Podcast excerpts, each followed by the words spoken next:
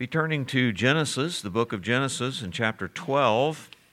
We're going to talk about our fourth dispensation tonight, the dispensation of promise. We call it promise because of a promise that God makes to Abraham. We see that promise first here in Genesis 12, 1 through 3. Let me read these verses as you follow along. Genesis 12, 1 through 3. Now the Lord had said unto Abram, Get thee out of thy country, and from thy kindred, and from thy father's house, into a land that I will show thee.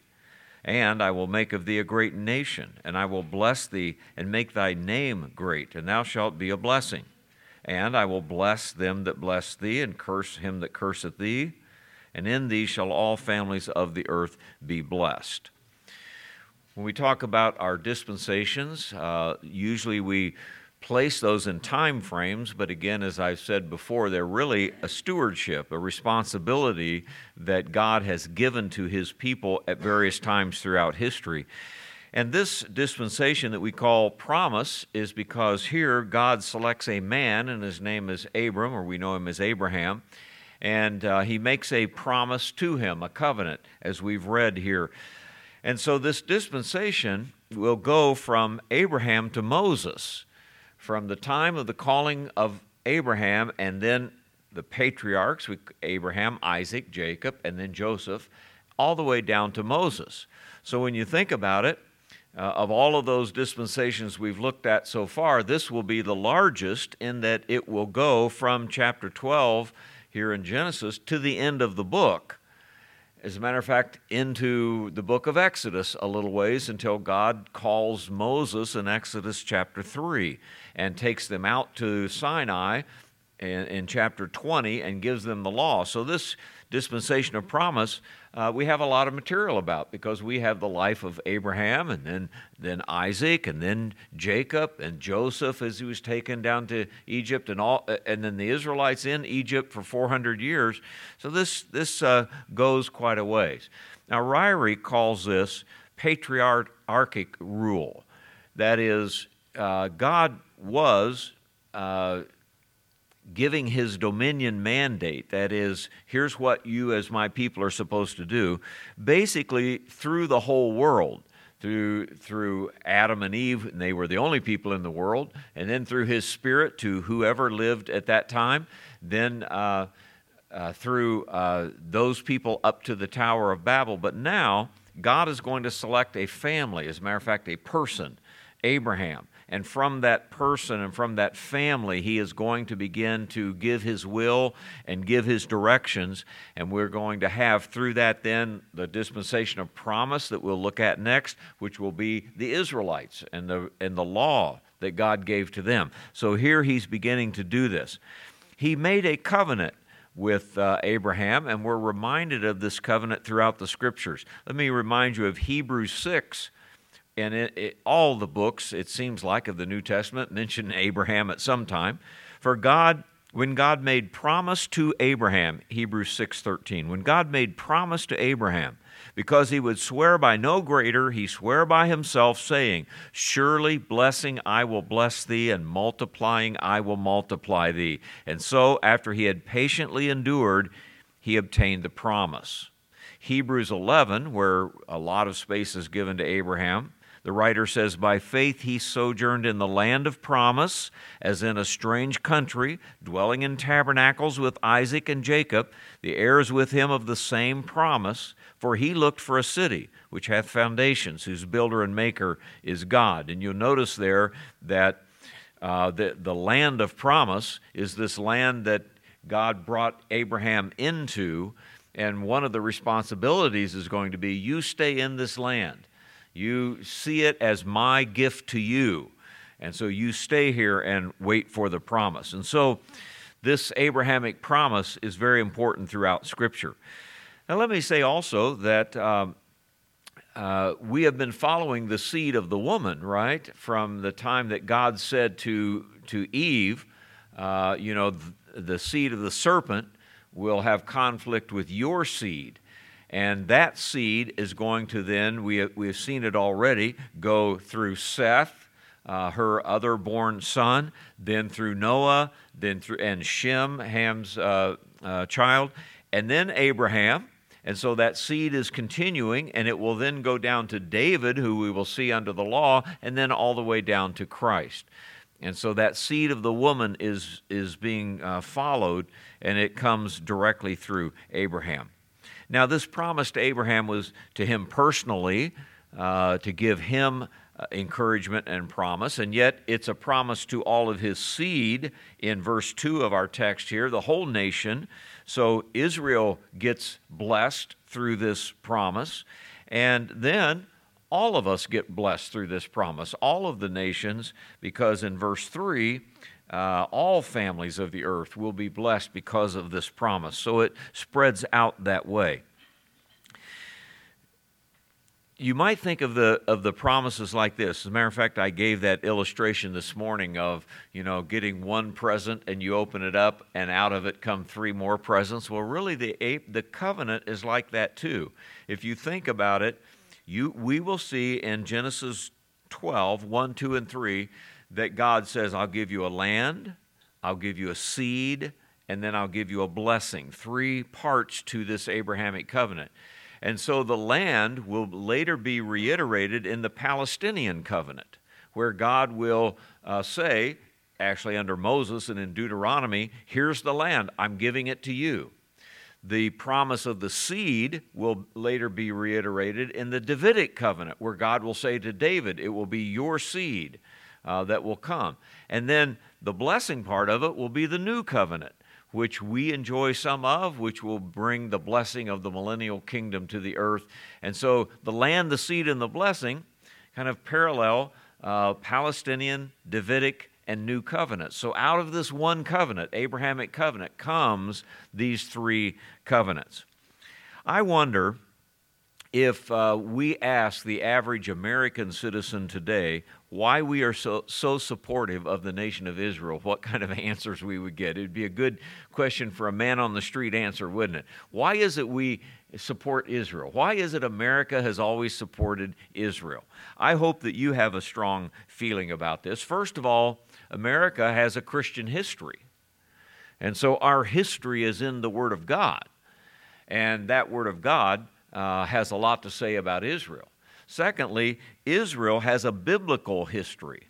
Not that they're all born again, because most of them are not, but they have a biblical history, and what we're seeing here is they have biblical promises from God.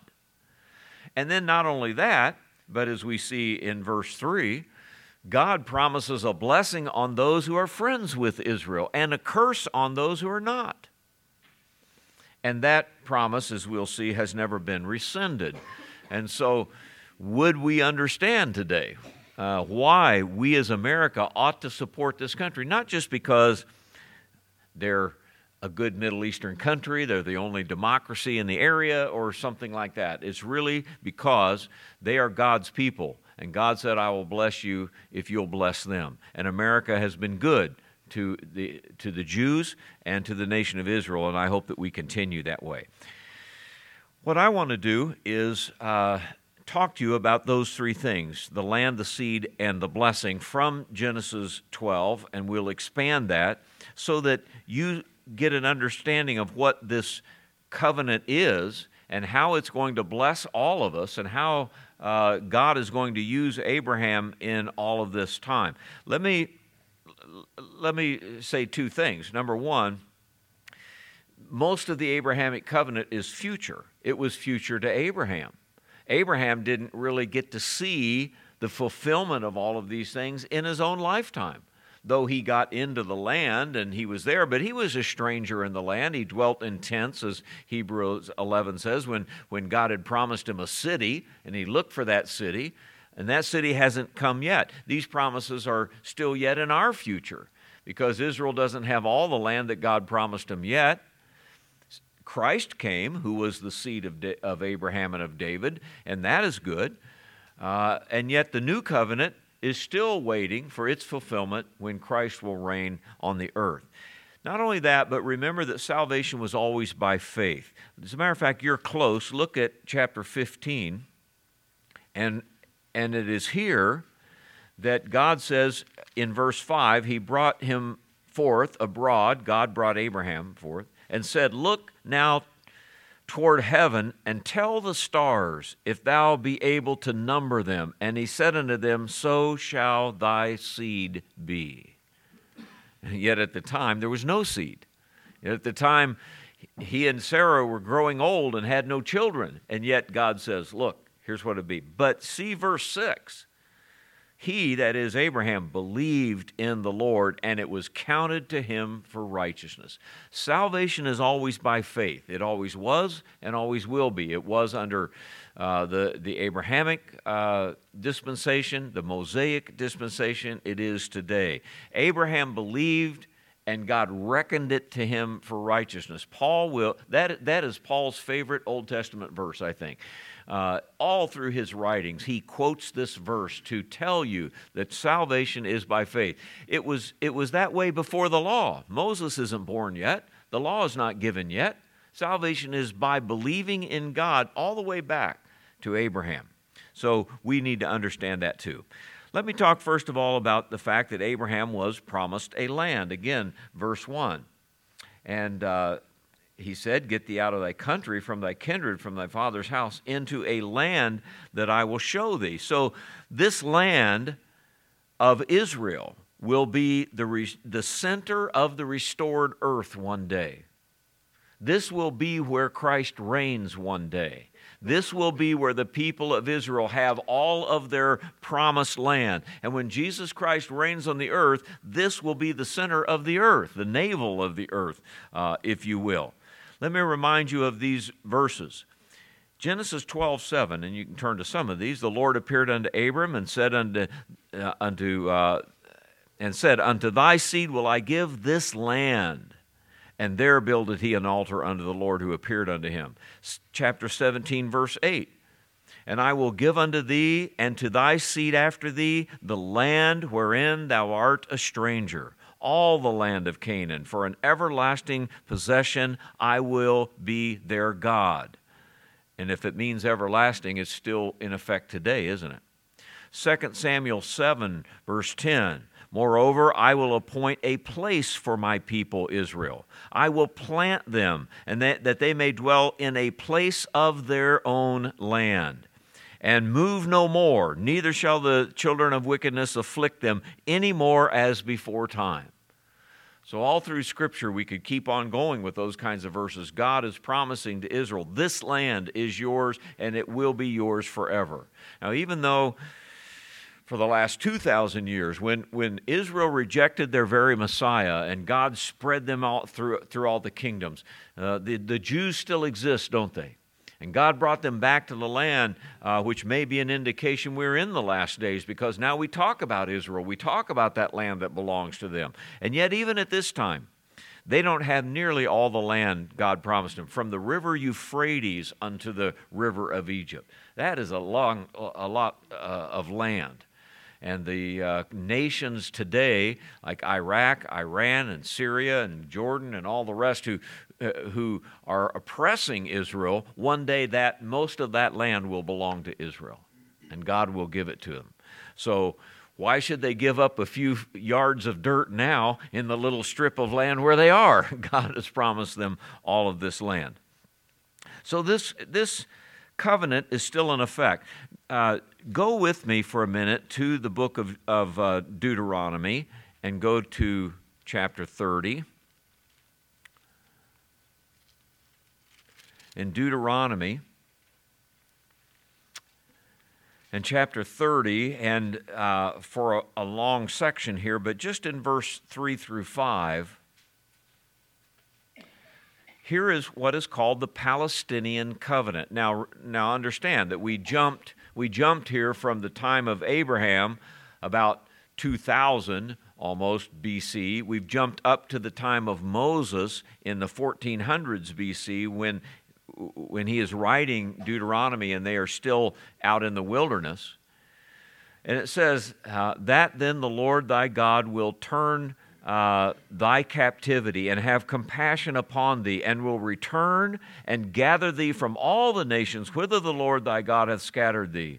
If any thine be driven out unto the outmost parts of heaven. From thence will the Lord thy God gather thee, and from thence will he fetch thee. And the Lord thy God will bring thee into the land which thy fathers possessed, and thou shalt possess it. And he will do thee good, and multiply thee above thy fathers. And so, uh, here, and he goes on talking about this covenant, this Palestinian covenant. And here's what this covenant uh, contains number one, the Messiah will return. And so, even though this land belongs to them, they don't have it yet. And they won't have it all until Jesus comes and makes sure it belongs to them. So, that is still yet in the future. Not only that, he will gather Israel, as these verses say, from all the nations of the earth. And they're spread all over the world today. And most of the Jews don't want to go back to that land today. They live in better land than that and safer land than that. But when Christ comes, and he's there in that land. He will bring the Jews back. So many passages speak about this regathering of the remnant of Israel. Not only that, he will destroy their enemies and uh, uh, take them out of that land, and then he will establish them in that land as a kingdom. When we read the end of the book of Ezekiel, it's a great uh, when you read it, it almost it's as hard. It's like a genealogy to read, but what you're reading is descriptions of how Christ divides up that land and how He gives portions to each tribe and where He does it and how large that portion is and where the city of Jerusalem will be and where the temple of, of Christ will be. All of those details get, that Ezekiel gives in the last ten chapters of his book. So all of that is the fulfillment of this kind of a covenant. When does it come? It comes when the kingdom of God comes. The only way we're going to have a Middle Eastern peace treaty that lasts is when the Lord Himself does it. And when He comes and puts it together, then we will have. Until then, presidents and kings and everybody else is going to go and try to bring their hands together and have them shake hands, and it will never work not until Jesus comes. And then it will. Remember that the, the Jews will make a terrible mistake, and they will make an agreement with someone who actually turns out to be the Antichrist. And that treaty they will make with the Antichrist to protect them will be part of the reason they suffer during the tribulation period. Uh, it, is a, a compact with hell itself that they do, and God is offended by it and brings tribulation on them.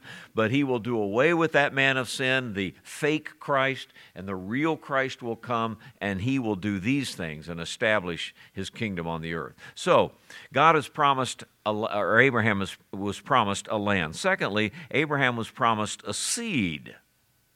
So we see in verse 2 I will make you a great nation, and thy name will be great and will be a blessing. The seed will culminate, of course, in Christ Himself, which we'll see in just a minute. And uh, He will reconcile Adam's posterity back to God, and the nation of Israel will have a permanent existence as a nation. In Genesis uh, uh, 15, uh, again, I, uh, we turned there a minute ago, but in, in Genesis 15 and, uh, and verses uh, 1 through 6, let's read, let's read all of those verses again. After these things, the word of the Lord came unto Abram in a vision, saying, Fear not, Abram, I am thy shield and thy exceeding great reward. And Abram said, Lord God, what wilt thou give me, seeing I go childless? And the steward of my house is this Eliezer of Damascus. And Abram said, Behold, to me thou hast given no seed, and lo, one born in my house is mine heir. And behold, the word of the Lord came unto him, saying, This shall not be thine error, error, but he shall come, he that shall come forth out of thine own bowels shall be thine heir. And then he brings him out and shows him the stars of heaven. And Abraham believes that, and it's counted to him for righteousness. Also, we could go to chapter 26, beginning in verse 2, where he says, The Lord appeared unto him and said, Go not down into Egypt, dwell in the land which I shall tell thee of, sojourn in this land, that I will, and I will be with thee, and will bless thee, and unto thy seed I will give all these countries, and I will perform the oath which I swear unto Abraham thy father I will make thy seed to multiply as the stars of heaven, and will give unto thy seed all these countries, and thy seed shall be, or, or shall all the nations of the earth be blessed. And so again, we see that it is this seed that is coming. Now, go to 2 Samuel chapter 7, and we'll go all the way down to the Davidic covenant. So we've seen the Palestinian covenant, which Moses wrote about in Deuteronomy. But now we go another 400 years and we come to the time of David when David now has been made king over Israel, but he wants to build a uh, temple and God's not going to let him do it. Uh, he's conquering the land. And, and so now we're down to about 1000 BC. And 2 Samuel 7 says, when, when thy days shall be fulfilled, God speaking to David, and thou shalt sleep with thy fathers. I will set up thy seed after thee, which shall proceed out of thy bowels, and I will establish his kingdom. He shall build a house for my name and will establish the throne of his kingdom forever. I will establish the throne of his kingdom forever. I will be his father. He shall be my son. If he commit iniquity, I will chasten him with the rod of men and with the stripes of the children of men. But my mercy shall not depart away from him as it took uh, as I took it from Saul, whom I put away before thee. Thine house and thy kingdom shall be established forever before thee. Thy throne shall be established forever. Now, in this Davidic covenant, then we have a few things told about David. David will have a son, and here his immediate name, his immediate son is Solomon, and he will build that temple. Of course, this foreshadows the fact that his son, who is Jesus Christ, his seed, will build a millennial temple one day. His son Solomon will be removed for his sin, and yet uh, his son, who will be the son of God and the son of man, that is, the Son of, of God and the Son of David, he will sit on this throne forever and ever. So, uh, the genealogy of Christ, uh, uh, of Christ must be there somewhere. And so when the New Testament pages are open, we find that Matthew gives a genealogy, that is Joseph's genealogy, that goes back through David and then back to Abraham. Because it's important that whoever Messiah is, he must be the seed of David. And he must be the seed of Abraham. If he's the seed of David, he's the seed of Abraham. And then Mary's genealogy in Luke 3 goes all the way back to Adam, through David, through Abraham, and all the way back. And so we see in the genealogies as the New Testament opens that uh, this one, named Jesus, really is uh, the one that Abraham spoke about and the one that, that David spoke about. John Walvoord gives uh, three ways in which the seed is manifested today. Number one, there is the physical line of Abraham and David, that is, the 12 tribes of Israel. And out of uh, uh, Jacob came these 12 tribes. And so, uh, even Israelites today can trace their genealogy and say, I'm, you know, of Judah, I'm of Dan, I'm of Naphtali, whatever, and they can trace their physical seed. There's also a spiritual seed uh, of, of uh, the Jewish nation, too. Remember Romans 9, 6 through 8 says this? Romans 9 says, Not as though the word of God had taken none effect, for they are not all Israel which are of Israel, neither because they are the seed of Abraham shall they all or, or, they are they all children, but in Isaac shall thy seed be called. What's the difference there? You may be the physical child of Abraham, but unless you have the faith that Abraham had to have the child Isaac, you're not of the spiritual seed. That is, you can be a Jew and not be saved. You can be a Jew and not be a child of God, a child of Abraham, but not a child of God. How many times did Jesus have that conflict with the Pharisees who said, We're children of Abraham? And he says, Yes, but you're not children of God by faith. So there, there's the physical seed and there's the spiritual, but also, even to us Gentiles, we are made a, a certain spiritual seed ourselves. Galatians chapter 3, verses 6 through 9. Even as Abraham believed God and it was counted to him for righteousness, know ye therefore that they which are of faith, the same are the children of Abraham. Did you come to God by faith? Yes, you did. Are you a believer? Yes. Are you a physical descendant of Abraham? No. But Paul says that you're a child of Abraham in some sense. It is in that spiritual sense. The faith that Abraham had when God counted it to him for righteousness because he believed God is the same kind of faith that you have. And in that sense, he's a spiritual father to you. And the scripture foreseeing that God would justify the heathen through faith, preached before the gospel unto Abraham, saying, In thee shall all nations be blessed. So then they which be of faith are blessed with faithful Abraham. So, as Walvoord points out, there's three ways in which the seed of Abraham manifests itself the physical seed of Israel, the spiritual seed of Israel, but also the spiritual seed even of the Gentiles.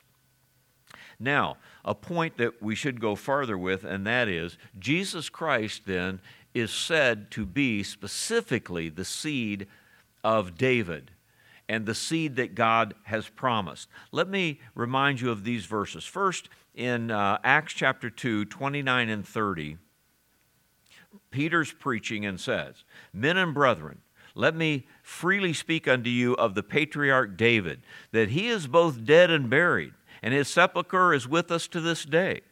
Therefore, being a prophet, and knowing that God hath sworn an oath to him that of the fruit of his loins, according to the flesh, he would raise up Christ to sit on the throne.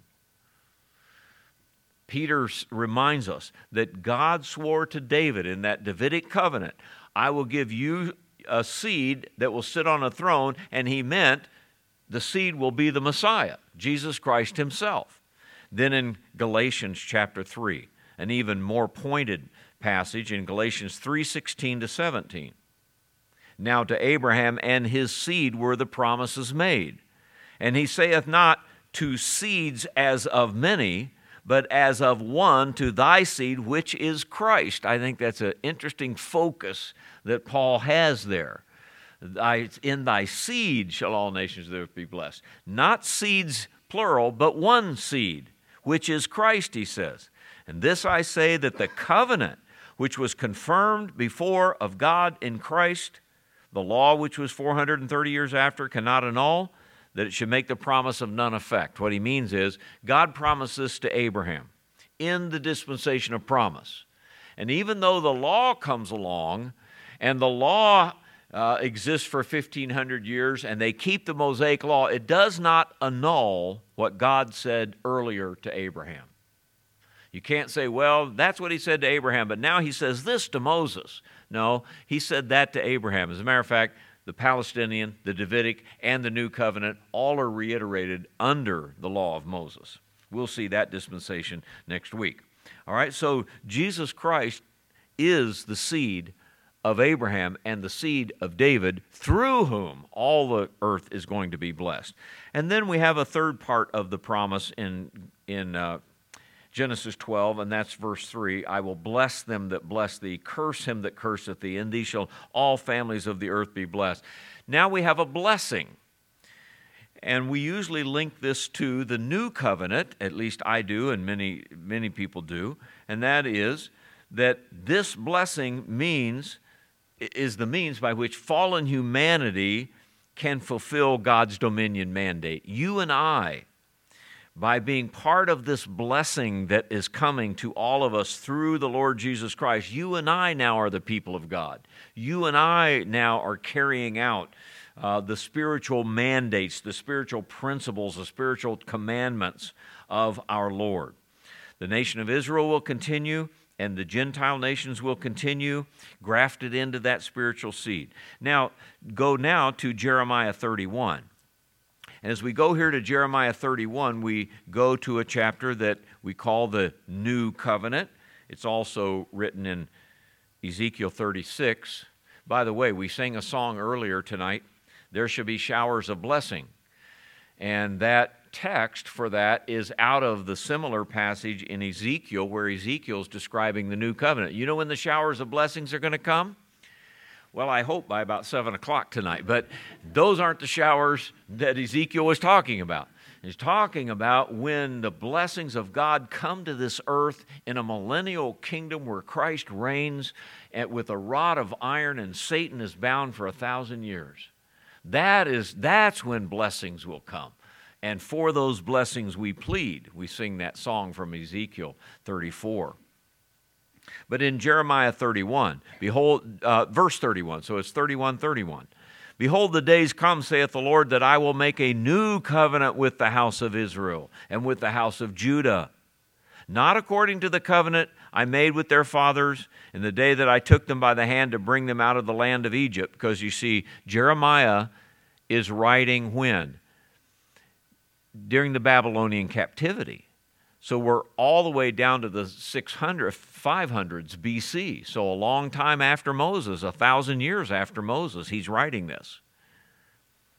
Which my covenant they break, that is the covenant of law, although I was a husbandman unto them, saith the Lord. But this shall be the covenant that I will make with the house of Israel after those days, saith the Lord. I will put my law in their inward parts and write it in their hearts, and will be their God, and they shall be my people. And they shall teach no man, uh, uh, every man his neighbor. And, and Paul says it, saying, Know the Lord. For every man his brother, saying, Know the Lord, for they shall all know me. Do you understand what he's saying here? When, when Christ comes and establishes his kingdom, and fulfills the blessing part of the Abrahamic covenant, everyone will start out saved. No, you won't have to evangelize on the first day of the kingdom of God because everyone will be born again. Every Jew that is there, the, those that have made it by faith, every one of them will be saved. What a great day that will be, as I've always reminded you. The day after the rapture, there will not be a saved person on the face of the earth. And the day after the second coming of Christ, there will not be a lost person on the earth. Just seven short years later, He will turn it around that quick. They'll all know me, from the least of them unto the greatest of them, saith the Lord, for I will forgive their iniquity and I will remember their sin no more. And so, this is totally different from the uh, uh, Mosaic covenant. It involves the conversion of all that will be there at that time. It involves the possession of the land and the regathering of Israel. It involves the presence of Messiah and the rebuilding of the temple in Jerusalem and the city of Jerusalem. And all the, the blessings made to Israel will be fulfilled. So, what a new covenant that is. Now, uh, how is it that you and I are blessed through this? Uh, it would be fair to say that many Christian people differ over this. We know that this new covenant was made with Israel through the prophets of Israel, Jeremiah and Ezekiel. And so we know that also the fulfillment of it is going to be in the second coming of Christ when he reigns on the earth. So, how is it that how is it that we can be a part of that now? How, how is it, are, are even we a part of it? I have a very good friend, a professor uh, in a fundamental Baptist seminary, has written on this many times, and uh, Roy Beacham, and, and uh, he believes absolutely we have no part in the, in the new covenant, but we will in the kingdom of God. We have to wait till we get there. Then we'll see all of these blessings and we'll be a part of it.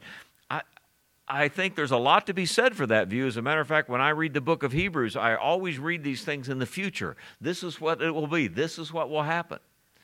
But we're also told in other places that uh, we are even ministers of the new covenant, Paul said. And so, how is that? Well, I believe it is like this we're not going to see all of the Abrahamic covenant fulfilled and even all of the new covenant fulfilled, but we get in on one special part of it. And that one special part is the fact that you can do as Abraham did and believe on the Lord Jesus Christ and, and be saved. Do you know that that is a promise for the millennial kingdom? You know that when, when Isaiah first wrote it, and then Peter quotes it at Pentecost, and then Paul quotes it in Romans, uh, whosoever shall call upon the name of the Lord shall be saved, that the prophets said that's what's going to happen in the kingdom of God. Whoever calls on the name of the Lord will be saved. We read it here in Jeremiah. I'll give them a, a fleshy heart, take away their stony heart, give them a, a heart of flesh. I'll pour out my spirit upon all of them. But you know, when you receive the Lord Jesus Christ as your Savior, you are receiving part of the promise made to Abraham and David and the whole nation of Israel, and that is their Messiah. And you receive him by faith. And the Holy Spirit is poured out into your heart so that you don't get all of those things yet. We're going to have to wait for the land and the seed and, and all of that to be fulfilled. But you get the blessing of eternal life. And that blessing is part of the Abrahamic covenant seen in verse 3. So when he says, In these shall all families of the earth be blessed, if you want to bless all the families of the earth, send out missionaries with the gospel and have them preach the gospel to those people. And if they are saved, then they participate in that part, I think, of the blessing of Israel. So, Acts 15 uh, at the Jerusalem Council. Uh, after they held their peace, James, the pastor of the church at Jerusalem, answered, saying, Men and brethren, hearken unto me. Simon hath declared how God at the first did visit the Gentiles to take out of them a people for his name, and to this agree the words of the prophet, as it is written, After this I will return and build again the tabernacle of David, which is fallen down, and build again the ruins thereof. So God is visiting the Gentiles now but he will return one day and build again the tabernacle of David, and we'll be able to uh, have part in that. Now, I always reserve kind of the responsibility, failure, and judgment so that uh, we note this each time anyway. So, what is the responsibility that Abraham had? And Isaac and Jacob and all the people that lived in this time. Number one, believe the promise just as Abraham did in chapter 15, verse 6. He, he believed it, God counted it to him for righteousness. So did they all have to believe it if they were going to have faith. They have to receive the sign of the covenant. Chapter 14, chapter 17 was the sign of circumcision, beginning with Abraham all the way down through Moses. And this was a sign that they were accepting his covenant they have to be separate from all the nations. Chapter 24, 27, and 28. Uh, he constantly tells them, don't do as the other nations do. Don't live like they do. Don't worship their gods. Separate yourselves. Be holy, for I am holy. And so they have to separate from these nations. That's part of their fulfilling of this covenant. And they need to stay in this land. When they leave the land and go somewhere else, it's a sign that they're not trusting God, that this is their land. So we see uh, that even Abraham, uh, you know, went out of the land and pretended that Sarah was his sister. You remember? And, uh, and Jacob leaves the land and goes way up north out of the land. Only Isaac, of all the patriarchs, never left the land in his lifetime. Interesting, isn't it? Joseph picks up and takes his whole clan and goes down to Egypt, and for that disobedience, God uh, punishes them for 400 years they are slaves in the land of Egypt. So, one of the things they're supposed to do is stay in the land. I wonder if Jews that understand these kind of promises aren't sitting over there in Israel right now uh, saying, We're not leaving this land. God, promised us this land. I remember one time eh, on a tour bus in Israel going down along the Jordan River, and I was talking with the driver of the uh, tour bus, a little Jewish fellow, and, and uh, uh, by the way, he asked me where I was where I was born. I, uh, he knew I was from the United States. Where are you born? I said, in Missouri. He said, where? I said, Springfield. And this little Jewish guy says, Is that anywhere near Branson? the honest truth. But he, al- he also, I mean, we're going down through this land, and here are tanks over here on this on the west bank pointing back this way, and here are tanks over here on the Jordan side pointed back this way. And he says, when you get back over there, Reagan was the president at the time. He said, tell President Reagan to remember us because we're under attack but they're tenaciously holding on to that land, and they should. That's their responsibility. What was their failure? Well, they went to Egypt at the end of this, and then that's what brought this dispensation to a close. Abraham even had a son by Hagar that is, a son according to the flesh rather than according to promise and he was supposed to wait for that son from Sarah, which eventually came, Isaac, the son of promise. And so even Paul later uses uh, Ishmael as a sign of working in the flesh and Isaac as a sign of working in the spirit. We're to believe the promises of God. And then eventually the whole clan goes down to Egypt. By the way, there were certain blessings in this dispensation. One of them is Melchizedek. This is where we meet Melchizedek and find out about him. The other is Joseph. That even though his brothers sold him into Egypt, God, they meant it for evil, but God meant it for good. And God preserved this seed and preserved this nation through Joseph, uh, even down in Egypt. And maybe the Pharaohs that knew Joseph and were kind to him were a blessing from God. The judgment is the 400 years captivity. They were 400 years there until God raises up Moses, and Moses brings them out of Egypt and brings them back to the promised land. And we're going to start there next week and look at uh, the dispensation of law as God gives them the law of Moses on Mount Sinai.